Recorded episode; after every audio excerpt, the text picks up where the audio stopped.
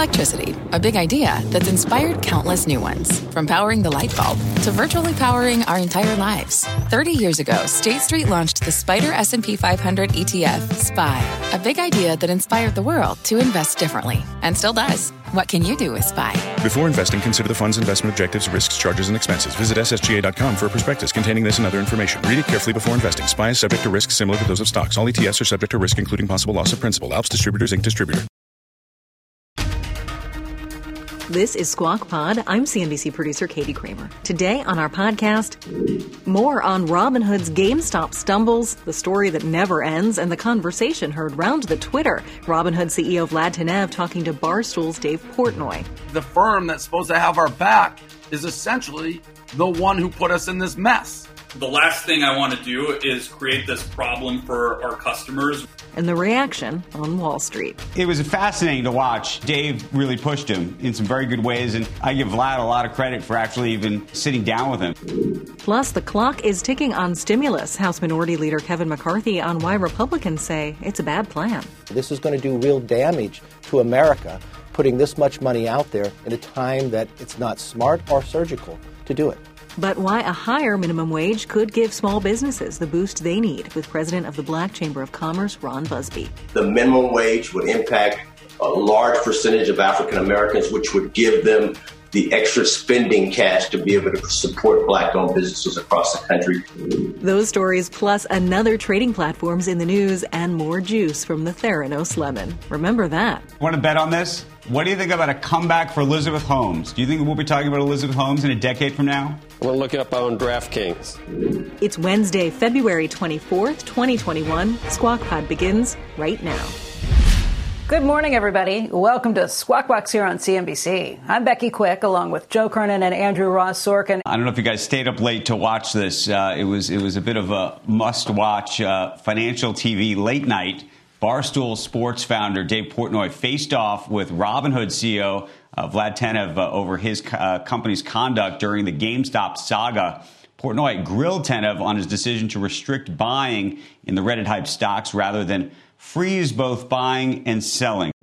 I'm proud of the way the team handled the crisis by and large. We were able to protect the firm. We were able to prevent customers um, from having a bigger how issue. Can you, that, that's the part. How can you, in, in that line you just said, like proud of how we handled it? How can that be possible? Like you guys are billed as a firm to retail traders. Yeah. And, and you screwed them over. I mean, so how you, you, protected the firm. That's what you did. And that's what it seems every decision was made to protect Robinhood. But everything that you built up as this image of catering, I mean, you literally, if yeah. you really want to protect the firm and protect, I mean, protect the customers, you wouldn't have stopped buying. It's that, that decision basically had to crater the price and left a ton of your customers holding the bag. I, I understand how, how you feel that way and how customers might feel that way, but I think we have to also protect. I mean, customers buying meme stocks rests on a foundation of our business being able to operate, which rests on a foundation of the financial system working, right? If the financial system breaks down, um, things could go really, really and I don't want. Tenev effectively argued that if he didn't take any action, the company would have likely faced a liquidity issue in the future. He actually showed that conversation that we had the first night uh, when Vlad came on, and I'd asked him directly whether he had a liquidity crisis, and he said he didn't. Um, Portnoy showed him that clip and then effectively went after him. The argument that that he made, that, that Portnoy made, and I, I, have to say, I think Portnoy is a very smart guy, but I don't think he necessarily appreciated it. He kept saying to Vlad all night, why wouldn't you just halt trading in the stock on both sides? But that's something that an exchange would do. It's not something that, that an individual brokerage would do. And if you did it at one brokerage and all the other brokerages didn't, and a lot of obviously other brokerages stopped allowing buying, but you, you could still get your money out. It was a, it was a, it was a fascinating to watch and you know, Dave really pushed him uh, in, in some very good ways. And I give I give Vlad a lot of credit for actually even you know sitting down with him. So I thought it was. Uh, I don't know if you guys stayed up to watch uh, well, to watch Portnoy, the fireworks. Portnoy gave him credit for sitting down with him. At the end, he said, "I'm not going to wish you good luck because I don't wish you good luck, but I will give you credit for, for showing up and taking these questions." And and he really went after him for for saying one thing here and then saying something else when he was under oath with Congress, which with, I thought was a fair point.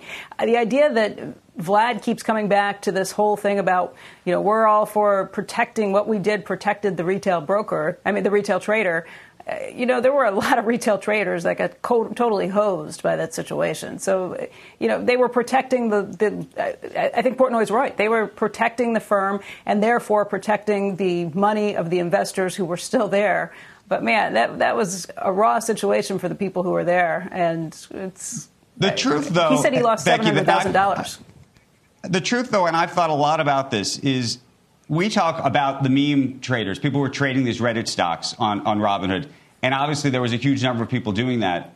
But the flip side is you could have tried to serve, if you will, the, the, the, the speculators that day. And had you tried to do that, you not only would have taken down Robinhood unto itself, but all of the other investors who are on the platform who are not speculating, which, by the way, are a majority of the people on the platform. So you have to decide at some level who you're trying to protect. Uh, really? in, in, a, in what is otherwise a terrible scenario that they should have never gotten themselves into uh, to begin with. Yeah, but and it's, it's an interesting it's an interesting It's- thing. And I, the other thing that, that struck me, and it's very true, and I, this part is where I think Dave has put, pushed the envelope in terms of what he pushed a narrative during that week around what was going on. Because the truth is, and Vlad did say it yesterday, last night, and we've t- talked about the numbers, I think, a little bit maybe on this show, but definitely on this network. That week, interestingly, it's almost it's a, almost a contrarian thought. Uh, retail investors were actually net sellers of that stock, of GameStop, and so the whole idea Because nobody that- would let them that- buy it. well, no, no. If you look Monday to Wednesday prior, when everybody could could buy it or sell it, retail was actually a net seller. You can go look through the Citadel numbers and some of the other things, and so it actually it's it's funny how the narrative developed in one way, but when you actually look at some of the data, it looks very different. And, and I think over the next couple of weeks and months, as this whole story unfolds, I think it's going to get a lot more complicated, a lot more quickly, and it's not going to just be about the retail. It's actually going to be about the hedge funds and be about the institutions that effectively jumped on top to sort of surf this wave. The- and oddly the- enough, they where would the some of them stock be? There's this perception or this fantasy that the stock would still be at $350 Exactly. if the if the buying hadn't been disrupted that day. And stocks at 44 and change still seems like a lot. But I don't know. I, you know, maybe they got a great business coming, but the stock went where it was going. Maybe it wouldn't have gone there as quickly as it went Exactly. there. But you know that that one day pause in the buying on that, you know, that's a great, you know, it sets up a uh, a you know a, a fall guy, a, bo- a boogeyman for who did you know did something wrong, but the stock under its own weight is now at 44 and, and change. We'll see. Maybe it goes back to 400 uh, uh, because now they can buy Look, again. Everything's trading again, but I wouldn't bet on it. There's a lot of anger, though, that's been directed at Robinhood for what happened there.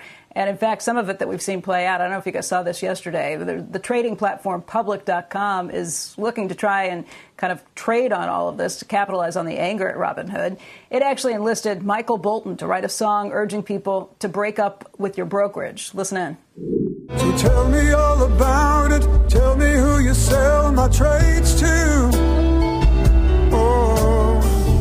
Tell me one thing more before I go. Tell me how am I supposed to trade without you? Stock's been in your hand for oh so long. This is one of the more clever things that's come out of this. Michael Bolton stepping up, making the case for public.com to say, hey, you don't have to stay with Robinhood if you're mad at them. Go ahead. We'll show you how to quickly Right. transfer over your assets. Yep. I I, was, gonna. I was thinking, wow, he's uh, he can do what he wants. I, I was thinking, well, you know, he's not doing other. Th- That's not why he did it because. I've seen him live uh, at it, actually at a golf tournament where he was, where and he, his voice, he, yeah, he, he plays golf, big golfer, big golfer at the at the Hope at the, uh, I think he's played in, in the AT and T, but yeah, big golfer, good guy, but that voice, he's not, you know, he's not a small guy, but he's not a huge guy, and that voice comes out like he's, you know, Pavarotti. Uh, His voice is phenomenal. I mean, he's a, Amazing. I don't know what it is, Yeah. genetics or something, but a huge, huge talent, and that's hilarious because you could have heard a knockoff doing that ridiculous song, putting it, you know, changing the word, but having him do it is is awesome. Him- it's really funny. It's You know, the thing good. Caught my that, that struck me is is you, you're starting to see public get more popular, which is great to see that there's more competition in this space. But also, public is a startup, and so in the same way, if there is another Yeah, you meme wonder how stock deep are the scenario, pockets for any of these. how Yeah. well how well capitalized is that company going to be? And what I'm hoping we get to see over the next couple months is a company like Public, which is trying to make the argument that they're not taking payment for order flow. I'd love to see whether they're actually able to execute the trades through the through the lit exchanges and some of the other ways that they're doing it at prices that are better than what Robinhood may or may not be doing. We've obviously heard from Vlad and Ken Griffin saying that, that they're actually getting better execution prices. So at some point, it would be great to see not just a, a fabulous ad with, with Bolton, who's hilarious in that ad, but also to actually see head to head how the numbers really stack up. We should. We, I'd love to go trade GameStop for a day on both on both exchanges at the exact same time and see what kind of pricing you get.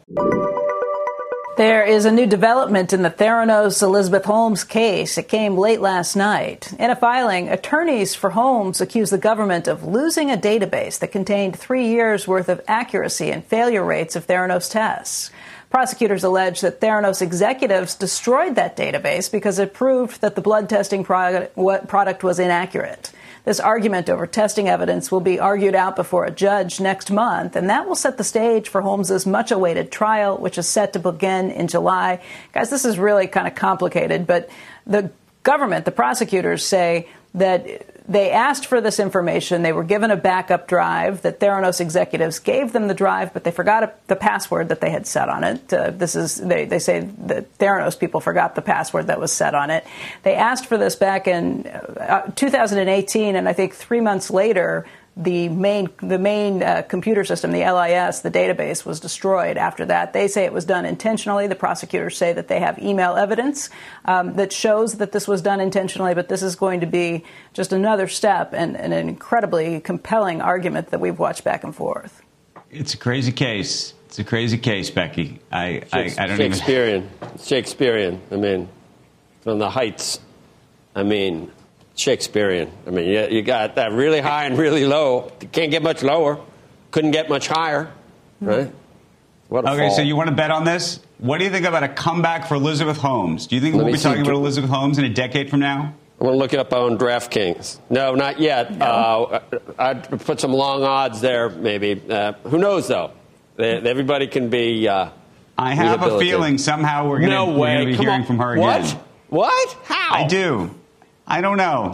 I, I you know, I, I think Like, what's his face? Justin Belfort or whatever his name is? To tell you how I We'll did see. it so you don't get taken again? Martin we might, we might see that too. Next on Squawk Pod, House Minority Leader Kevin McCarthy is not on board with President Biden's stimulus plan. His concerns and insight into the Republican playbook. It's very similar to when Barack Obama came in and they passed that stimulus bill by themselves. And remember what happened at the end of the day a year later. More people thought Elvis was alive than the stimulus created a job. What's on the horizon for financial markets? At PGIM, it's a question that over 1,400 investment professionals relentlessly research in pursuit of your long term goals. Specialized across asset classes, but united in collaboration, our teams provide global and local expertise. Our investments shape tomorrow, today. Pursue your tomorrow with PGIM, a leading global asset manager.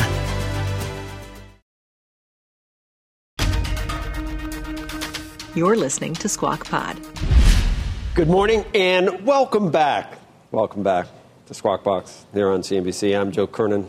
Becky wanted me to say that to you. Becky Quick is her name. Andrew Ross Sorkin uh, is here as well. You want to say it, Becky? You want to say welcome back? Welcome back. Welcome USA. back. Welcome back. Welcome back. US welcome back. We assume you've been with us uh, and you didn't go anywhere, but we still think it's nice to, to thank you uh, for being here. Joe, it's the Midwestern thing I think we have going on. Welcome back. We're glad to see you. See? Don't get so stuffy about that. Salt we of the like earth. You. are right. You're right. Instead of forget about it, you know, and all the. No, I love New Yorkers. I, I, I love I love New Yorkers. Fed Chair Jay Powell warning lawmakers that the full economic recovery is still a long way off. He also dodged questions about President Biden's nearly $2 trillion stimulus proposal. Steve Liesman joins us right now with more on that. And Steve, I guess some of the dodging about the proposal, the, the $1.9 trillion plan, is not unexpected. The Fed chair is supposed to stay out of that stuff. Yeah, he was, uh, I guess, call it one cool remove away, trying to say, hey, that's your business, not mine, but maybe a little further than he was in the past. But, Becky, in the two hours of testimony, Fed Chair Jay Powell was pretty steadfast that his main concerns were not the higher bond yields or the threat of higher inflation from the stimulus bill. Instead, he focused on the economy's lackluster job creation and how far the U.S. economy still has to go. The main thing that we can do is continue to support um, the economy, give it the support that it needs. We're still 10 million uh, jobs below the level of payroll jobs before the crisis. There's still a long way to go to full recovery, and we intend to keep our, our, our policy supportive of, uh, uh, of that recovery. All of that calm market worries, but it didn't stop the inevitable gaming out of when the Fed might move. There are two main scenarios out there among the Fed observers. The dovish case, Fed signals a shift in the fall, reduces QE later this year or early 2022. The hawkish case, a little bit earlier, shift in the summer, reduces QE in the fall or early winter of 2021. Citibank writing that we continue to see risks as balanced towards earlier Fed action and maintain a base case for a Q4 tapering of asset purchases. In his testimony today, expect Powell to stick to his dovish outlook, but that's not the end of the story. Powell's real challenge and the challenge for investors in gaming this out comes in holding the line on easy policy in the summer. If the economy posts the kind of strong numbers we see in the rapid update forecast as a result of widespread vaccinations and business reopenings, Powell's given every indication the gauge is not how fast the economy grows, it's how fast the jobs lost during the pandemic return. Becky? You know, I was thinking about this, Steve, just the difficult task that Powell now faces as we get closer to what we hope is going to be an inflection point when it comes to the economy. I mean, he can't say we're thinking about thinking about changing things because the second he says that, that's the signal to the market, right? There is no gradual easing. You've got one shot at this and one shot alone. The second you say you're thinking about it, you might as well say you're doing it. You know, Becky, how many times have we been through this talking about the terminal rate? You know, Greenspan earlier this in this uh, decade or century, I guess now, uh, early 2000s, um, and then Bernanke and then Yellen, stopping the market from pricing in the terminal rate. And what we get is sort of like saying, folks, we're all going to eventually have to get up and leave the theater here. If we all get up slowly and walk quietly to the exits, there will be no stampede. It's the stampede the Fed chair wants to avoid because what happens is rates rise and set a level that is higher than the Fed chair or the Federal Reserve believes is right for the economy at that time. So his thinking, not thinking about, not thinking about the double is trying to say, hey, we're a long way off and we're going to give it's going to be gradual and we're going to give you plenty of notice when it's going to happen. And notice what the sequencing is becky. It's very important fed chair is pretty clear that what we're going to what they're going to do first is they're going to reduce qe bring it down before they raise rates so there's like a double buffer in there i know but it's still the same old thing right you, you, you don't get to say it twice we're going to gradually tell you these things. We're going to gradually move on these things. But the second you do, it's like, okay, everybody up, everybody go to the door right now, out of here. Um, really tricky we time. Saw some of that this I, week. I, I, don't know how to better. Yeah. Yeah, I don't know how to better maneuver that. The House is preparing to pass President Biden's $1.9 trillion COVID relief bill by the end of the week. Uh, without the help of Republicans. Joining us now with more on this and the state of the GOP, House Minority Leader Kevin McCarthy. Leader McCarthy, it's good to see a, a big piece in the. Uh, yeah, you probably, I don't know if you read it yet, in the Wall Street Journal op ed pages from Senator Romney, Mitt Romney. I mean, when you lose Romney, with the Democrat. When you lose Romney, I mean, so this there must be something wrong with this bill. Biden's stimulus bill is a $1.9 trillion clunker. He makes a lot of points here, one of which is that 700 billion wouldn't even be spent until after uh, the end of this year, wouldn't be spent until 2022 or after. So, how is that uh, immediately fighting COVID? It was his point. Well, it's not fighting COVID because only 9% of this bill goes towards COVID, towards testing, vaccines, or others. 1.7 trillion is for everything else. I mean, think for a moment. This is what the problem lies. We've done five COVID bills bipartisan.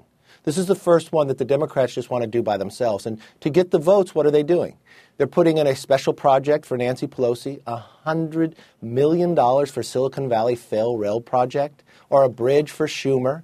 We're watching that the money that's going for schools aren't even being spent. 95% of it won't be spent this year. So will schools even open? You've got more than $60 billion sitting there for schools that were already appropriated. You've got a trillion dollars still sitting there that we appropriated that have not gone out.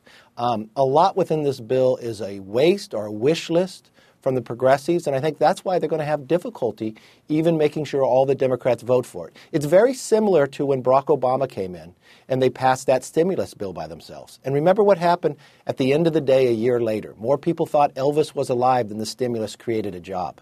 But unfortunately, this is going to do real damage to America, putting this much money out there in a time that it's not smart or surgical to do it. In the piece, and we'll talk you know, just a little bit more about this, then I want to get to, to some of the other stuff. But um, Senate Republicans are eager to get aid where it's needed. We want to reopen schools and, and try to give uh, people the, a, a, bridge to, to more reopening, which who knows what, when, when that's actually coming, because, you know, we seem to, you know, there's a whole faction at once, seems like they want to stay closed a lot longer than the other group of people want to. But what do you want? What, what, what is essential right now? I think the three things we need to do back to work, back to school, back to health. So I would spend more money on COVID. I wouldn't reward um, states. What they're doing is they're reversing the order of how they provide resources to the states. Those that actually shut down get more money. California just came out with a $10 billion surplus, and they're going to get the biggest chunk of the money. But states with low unemployment that stayed open are actually going to be uh, in a negative re- uh, ability of receiving resources. So I would focus and I would give incentives to open up schools. I would give incentives for COVID vaccines and others. I would give incentives that this country starts working again. And I would be more surgical because when they just put out these checks, there's going to be people that have high income but aren't working at that time that are receiving them, and those who really need it are not. And to go back on to small businesses that's been hurt the worst through all of this, to raise a minimum wage that isn't based upon locality is only going to do more damage and more job losses. Look, we don't need another study. We know what happened in Washington. When Seattle, which is wealthy, they lost jobs when they right. raised it. We watched in Long Beach, two, two grocery stores, they closed once they said give them four more dollars for working during the pandemic. This is real economic problems that they're going to hurt the lowest income, and this isn't going to those who need it most. So the one of the things that uh, I think with Andrew, I think it was, where Senator Romney also said if, if President Trump, former President Trump, decides to run uh, in four years, that he would be the presumptive nominee. I look at the polls, and the polls show that among the names being floated as potential contenders in 2024, if you put President Trump in there among Republicans, he wins in a landslide. There are some polls that have him at 54% among Republicans, with the next closest uh, Vice President Pence at 11 or 12, and everybody else in, in single digits. Do you agree with that? Uh, Well, McCarthy? Well, right now, yes, that's where the poll says. But remember, when President Trump first started running with 17 others, he wasn't in the lead then, too. Four years is a long way away. But I think when you sit back and look at policies, I think President Trump's policies are very popular. But okay. four years is a long time away. Let's would make you, sure that we're able to win uh, where we're going right now, and let's take back the House. Would you, uh, would you be a, a backer? and, and I don't know whether you're in a forthcoming mood today, but did that conversation really occur where uh, you said, Who do you think you're talking to? And he said, Well, I think people, uh, some voters are a lot more upset than you are with the outcome. Is that an accurate conversation that happened, leader? Look, I, I've talked to all that I'm going to talk about on that phone call on that day. Oh, I, I, I thought you were in a forthcoming mood. All right, let me let me let me let me ask you this then. Here, Sure. Dominion Voting Systems Yeah. is filing suits left and right. They filed a 1.3 billion dollar defamation lawsuit. What world is this? Against the My Pillow guy. Uh, you wouldn't have believed any of this. Mike Lindell. The company accuses Lindell of repeatedly claiming Dominion used its technology to steal a 2020 election win away from President Trump, despite knowing that wasn't backed by evidence. I'm leading into a soundbite. We're going to play the false claim that Trump actually won the election, formed the core of rioters' anger when they attacked the Capitol on January 6th, which was my birthday. Uh, anyway, here's Dominion CEO talking with our Eamon Javers on Closing Bell uh, last night. The larger point really is to get the facts on the table in front of a court of law where evidence is properly judged. Uh, in this particular case, we have Mr. Lindell, who advertised absolute truth, and all he produced was absolute nonsense. And like others, uh, he touted so called evidence, uh, yet he produces fake documents. And just like others, uh, they refuse to take these claims to court where evidence is properly weighed by a judge. Dominion CEO also told Eamon that more uh, lawsuits are definitely on the way. The the speech itself, and it, you know, it's been bandied back and forth. What caused things? People say it was already planned, but leading up to it, Leader McCarthy, it wasn't just a week or two of of challenging certain irregularities. It went on much longer than most people th- should have thought, and and there was a lot of incendiary language. Do you still blame or assign some blame to President Trump? uh, for that. And, and I also, the, the, the actions of the president after it was already starting, where some people have said that it seemed like he, he actually was okay with what was going on or pleased with what was going on. Can you comment on any of that? And the only thing I would say, he, he wasn't pleased what was going on. I, I did speak to him that day. He wasn't pleased what was going on. He didn't ask the people to go into that building. But when I sit back and look, you know, there, there's blame to go around. I stand by my statement. But I also sit back and think for one moment, if you, if you look at the whole perspective, um, I think everybody in this country, when we talk about how now we, we go after people that members of Congress are writing letters to cable industries not to run networks. They're writing letters to Amazon not to print books. Now we're going after free speech and others. Um, I think we've walked through this. I think they've tried to impeach this president twice. We've watched that it's, a lot of it's political. Nobody supports what went on on January 6th. We believe everybody should be prosecuted who entered that building. I was in the building. I, I was escorted out of that building as they were coming into my office. So, no, uh, I got things stolen in my office. I had zip ties left in my office. Um, nobody supports that, and the president didn't support that.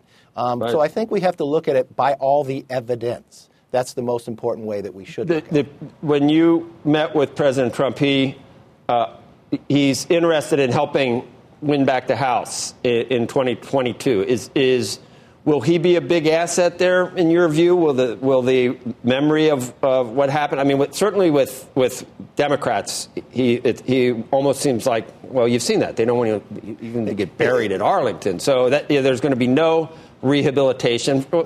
But he was never popular. But with, with Republicans, do you think that, that that will help win back the House with President Trump's help?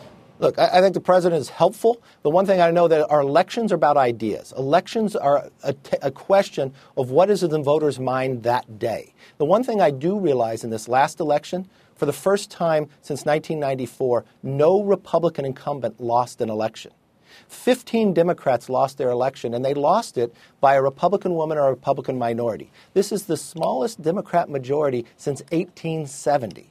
So when I look at history, yes, Republicans are in a very good position. Republicans are led and always have been by the power of the idea. So at the end of the day, the only thing that will help Republicans, whether they gain the majority or not, to have better ideas than what the Democrats have. And today, if that decision is going to be based upon them pushing forward this 1.9 trillion bill that only 9% goes to COVID, I think Republicans are going to win the majority.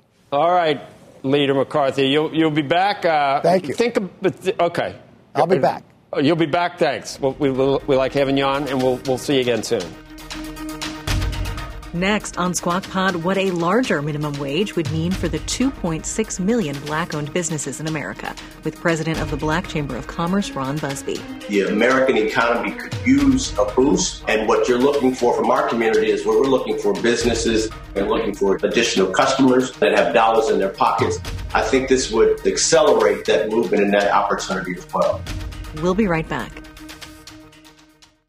This podcast is supported by FedEx. Dear small and medium businesses, no one wants happy customers more than you do. So you need a business partner just like you. Like FedEx, who understands your passion for serving your customers because they have the same commitment towards you. That's why FedEx offers you picture proof of delivery, packageless and paperless returns, as well as weekend home delivery to 98% of the U.S. on Saturday and 50% on Sunday. See the FedEx service guide for delivery information. What's more, FedEx Ground is faster to more locations than UPS Ground. Trust FedEx for timely deliveries. See what FedEx can do for your business. Absolutely, positively FedEx. With the Wells Fargo Active Cash Credit Card, you can earn unlimited 2% cash rewards on purchases you want and purchases you need. That means you earn 2% cash rewards on what you want, like season tickets to watch your favorite team, and 2% cash rewards on what you need, like paying for parking. That's the beauty of the Active Cash Credit Card. It's ready when you are with unlimited 2% cash rewards. The Wells Fargo Active Cash Credit Card. That's real life ready. Terms apply. Learn more at wellsfargo.com slash activecash. This is Squawk Pod from CNBC. Here's Becky Quick. The debate over raising the minimum wage to $15 an hour isn't an easy one. The Senate and House Democrats are split over its inclusion in President Biden's $1.9 trillion relief package. Some Republicans now propose a new plan for a $10 minimum wage. Opponents are arguing that it will force small businesses to shed workers. Supporters, like the U.S. Black Chamber, argue that it's going to reduce pay inequality and say that they are in favor of it. Joining us right now is Ron Busby. He is president and CEO of the U.S. Black Chambers. And it's great to see you this morning, Ron. Thanks for being with us. Thank you for having us on this morning. Let's talk first of all just about the minimum wage because that's been a pretty contentious issue in terms of including that with the COVID relief plan. That plan is uh, tied up in Congress right now. It's not going to easily pass. In fact, probably the earliest that President Biden can expect to see it on his desk is at least three weeks from now. What do you say about $10 minimum wage? First of all, should it be included in the pandemic relief bill? I think all relief to small businesses, particularly black owned businesses, is going to help. I think that the minimum wage is an issue that most black businesses understand that's important. The majority of black owned businesses, twofold. One of the 2.6 million black owned businesses across the country, 2.5 million really have no employee base. We have 1099, we have subcontractors, family members, and a lot of cash and carry. So the majority of us are already paying in excess to the minimum wage as well as the majority of black owned businesses, their number one concern is really increased customer availability of cash. And so for them, they're saying the minimum wage would impact a large percentage of African Americans, which would give them the extra spending cash to be able to support black owned businesses across the country. So for the U.S. Black Chamber, we are in favor of the increase of the minimum wage. You sat down with Vice President Harris earlier this uh, earlier this month, along with uh, Janet Yellen, the Treasury Secretary. In terms of the things that your businesses are looking for right now, what's at the top of the list? Obviously, uh, we're looking for an inclusion of support financially uh, to get through the COVID 19, this next period of time. During the last uh, 12 months, especially uh, this time last year, we actually saw that over the course of months between February and April, we actually lost 41% of black owned businesses. And of those businesses that are still in operation, many of them, 47% said that without some additional support, they will also go out of business. And so the majority of our businesses are looking for uh, additional financial support from the federal government. They're also looking for additional uh, investments as opposed to just grants and long term loans, as well as looking for additional contract opportunities. As we look at infrastructure bills, we want to make sure that the infrastructure happens in our communities that are being contracted with black owned businesses, and in turn, those black owned businesses hire from within those communities so that there is a true all impact effect as it relates to our black communities and black businesses. You know, I, you didn't mention minimum wage as one of the top issues that you all are looking for right now, and I, I know you're in favor of raising the minimum wage. But it would be fair. Would it be fair to say that you'd like to see this other uh, fiscal relief come first, um, and then worry about the minimum wage later, or do you think it's important to be wrapped into to this particular bill? I don't know if it has to be in this particular bill. I don't want this uh, issue to hold up uh, the additional funding that the businesses across America need. But I th- do believe that the minimum wage needs to be addressed. I would hate for us to have to go through an opportunity like this to really address uh, the needs of uh, America, businesses across the country. Uh, and so I would hope that we'd be able to do both at the same time.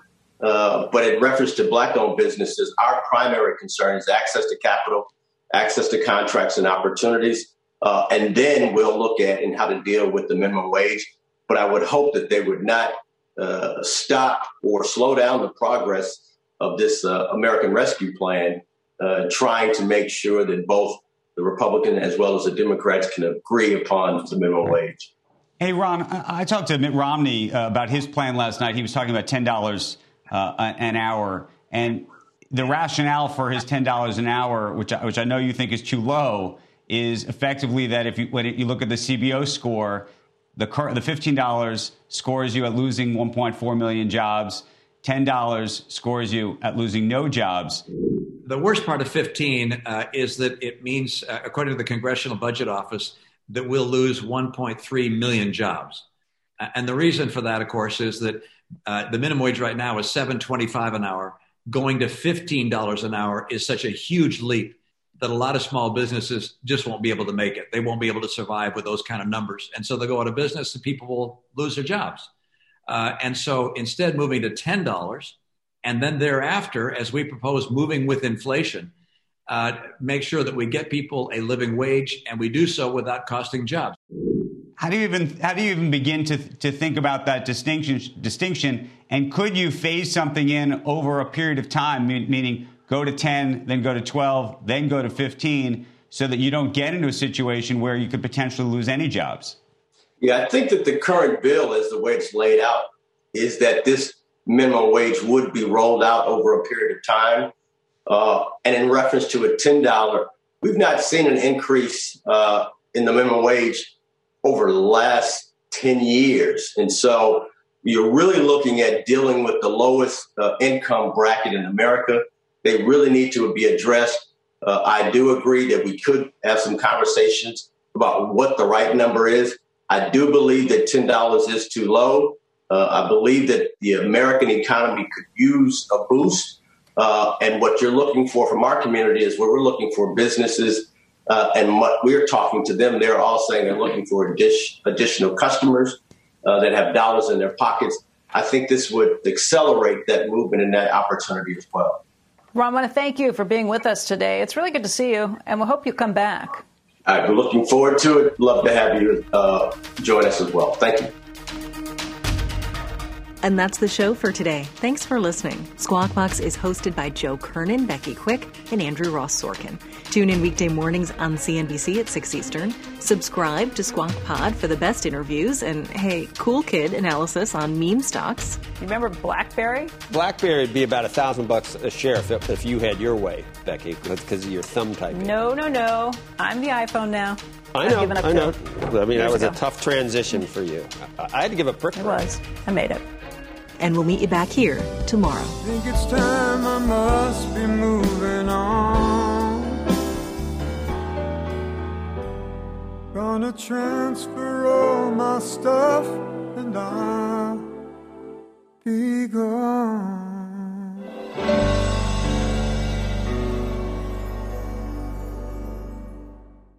This podcast is supported by FedEx. Dear small and medium businesses, no one wants happy customers more than you do. That's why FedEx offers you picture proof of delivery, packageless and paperless returns, as well as weekend home delivery to 98% of the U.S. on Saturday and 50% on Sunday. See the FedEx service guide for delivery information. FedEx Ground service is also faster to more locations than UPS Ground. See what FedEx can do for your business. Absolutely, positively FedEx.